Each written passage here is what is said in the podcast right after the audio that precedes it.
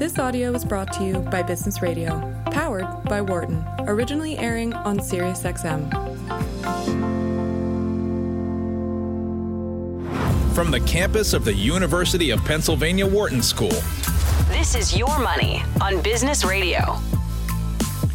Hello and welcome. You're listening to Your Money, Sirius XM 132 Business Radio that's powered by the Wharton School. And Kent Smetters is a professor here at the Wharton campus in Philadelphia. And remember, we are live every Tuesdays from 5 to 6 p.m. Eastern. That's 2 to 3 p.m. for those of you in the West Coast. And the purpose of the show is simply help you make better decisions with your own money. So you you know you can call me and ask me anything about your money. You know the drill. Now's the time to give me a call live on Tuesdays from just 5 to 6 p.m. Eastern. So grab the phone, give me a call here at 1 844 Wharton, just like the school name, W H A R. T-O-N. That's 1-844-942-7866. With that, let me introduce my first guest, uh, Kenneth uh, Van Leeuwen, who is the founder and managing director of Van Leeuwen and Company. It's based in Princeton, New Jersey, but he's in Toronto this week, and uh, he's uh, been around for a while and also appeared numerous times at CNBC's business news program called Power Lunch. Welcome to the show, Ken. Well, thank you. And if you have a question, especially about special needs, that's a, a particularly great time to call 1 844 Wharton. That's 1 844 942 7866. And he, uh, he wrote a, recent article, uh, uh, Ken, for Financial Advice uh, uh, magazine. And so, uh, certainly, dealing um, with the finance issues is, is very challenging, you know, for, for a, a special needs child. I mean, it, it, changes the landscape quite a bit in how we think about long term planning and so forth. Uh, so, uh, caring for a child with special needs certainly can be, you know, expensive. So, what is your advice to parents as they decide, you know, who can care for the child in, in the event, especially if they would not be able to do so as the parents get older? Well, I think one of the things is, Kent, is that um, parents need to discuss with other families, family members especially. Let's go to family member group first. Yeah. Um, about the needs, and frankly, they should, you know, also the potential difficulties um, that they may face as they as the parents get older. And you know, uh, communication is key. Um, making sure that people, you know, clearly understand the expectations and um, you know, the the issues surrounding a, a, child or an adult with special needs. So communication is really the best place yeah. to start. And if if maybe it's your only child and you don't have other, you know, uh, siblings and so forth, so um, what what what you suggest in that case? Um. You mean if it's an only child? Yeah, like if it's an only child and there's no clear, you know, siblings or uh, somebody immediately in the family. Well, I think one of the things is the benefit that we have um, in today's world is that very much so on the state level, there are agencies, um, governmental agencies, um, that will help um, care for your child. I mean, you should get to know them, frankly, as soon as um, your child does have a the diagnosis, and in many times it it comes very early in life. Um, so, you know, just get to know all the different programs, get to know that people in your community, get to know who's out there um, that people you can trust. And frankly, there's a lot of you know um, people that will help, um, but it's really an education process yeah. when you've identified that need. Yeah. All right. So let's now talk about financial planning. Um, you know, certainly there's various options out there. You know, 529 ABLE plans, um, special needs trusts, and so forth. Before getting into all of that, what are some kind of first steps? You know, uh, parents should be thinking about when it comes to the, the financial planning for their special needs child.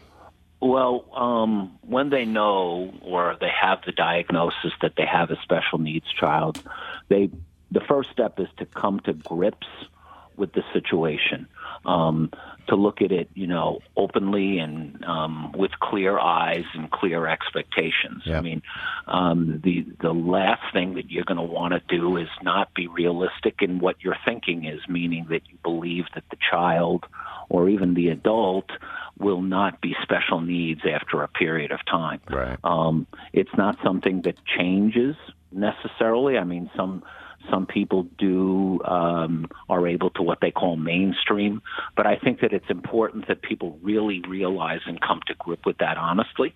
Mm-hmm. Um, then they should also um, seek the counsel. The first step is I would really seek the counsel of an attorney who is specialized in this area in dealing with children or adults with special needs because the first step should be to draft um, or prepare a fi- a, um, a special needs trust um, because you're going to want to have that as part of your own, meaning the parents' own estate planning as well.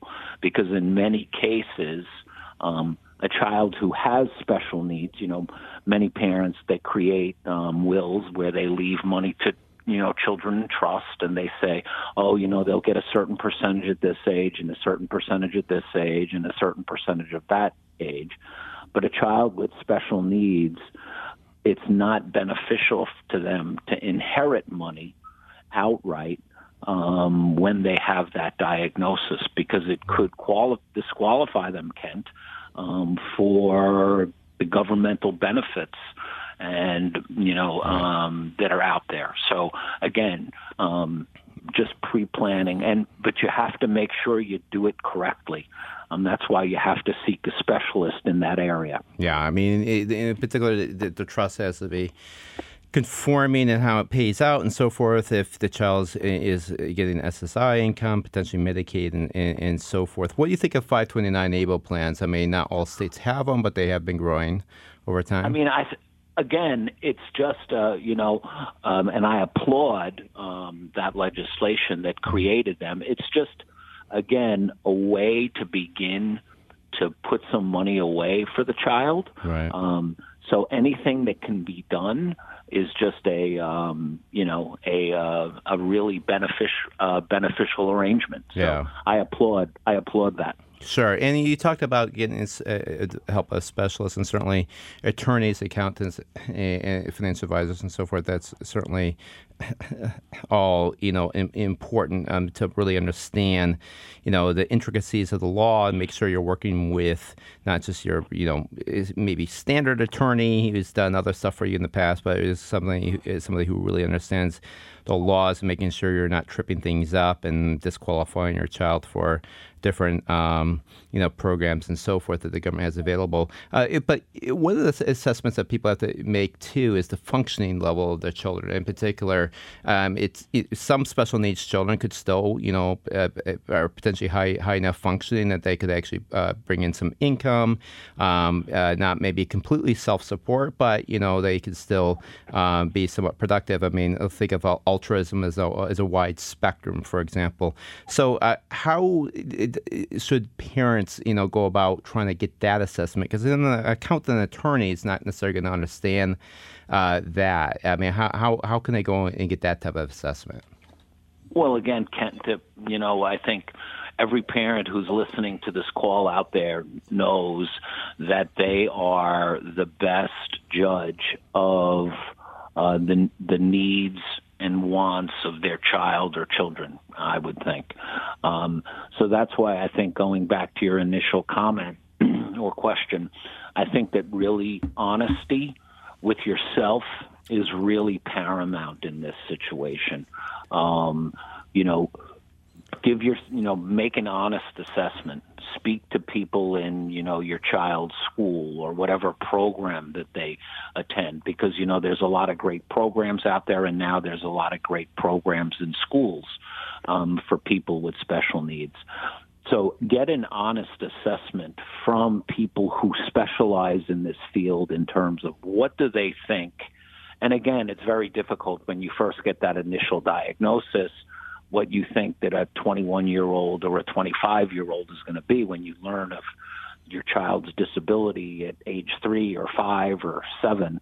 Um, but that's why it's very important to just be honest with yourself and don't um, overlook what the potential that you can do um, um, for you know planning for that child. You know, the key in this instance, Kent, is to not wait um, to do something. Um, you know, start thinking early. Fund an able account if your state permits it. Um, possibly, regardless, establish a special needs trust just in case. I mean, you, you know, you want to be prepared. And again, this is a long-term plan. It's a lifetime plan for this person. Yeah. You, know, you hope for the best. Um, but you know, we we have to plan for the worst. Yeah. And you know, whatever that may be. Yeah, and I think it, you know part of that is having the conversation certainly with the doctor as well as the um, in, in financial planners who specialize in this area to really you know map out what is the potential functioning uh, uh, of the child, as well as things like you know um, there could be other factors as well in terms of lifespan, health costs, and so forth. So all, all that requires intricate mapping, uh, and it, it is it, like you said, get get an early start, but don't be in you know in denial of the facts and just uh, you know uh, re- really get an early start to, to make sure um, you're you're doing uh, good by your kid. Ken, fantastic job. Thanks so much for coming on the show. Thank you, Ken. Appreciate your time. And you can find out uh, more about Ken Van Leeuwen uh, by going to his website, which is uh, Van uh, Leeuwen um, Co. Again, Van Leeuwen uh, in Co. And you're listening to Your Money, Kent Smetters, Business Radio here at Sirius XM 132, live every Tuesday, 5 to 6 p.m. Eastern. For more guest interviews, check out our Wharton Business Radio Highlights podcast on iTunes and Google Play.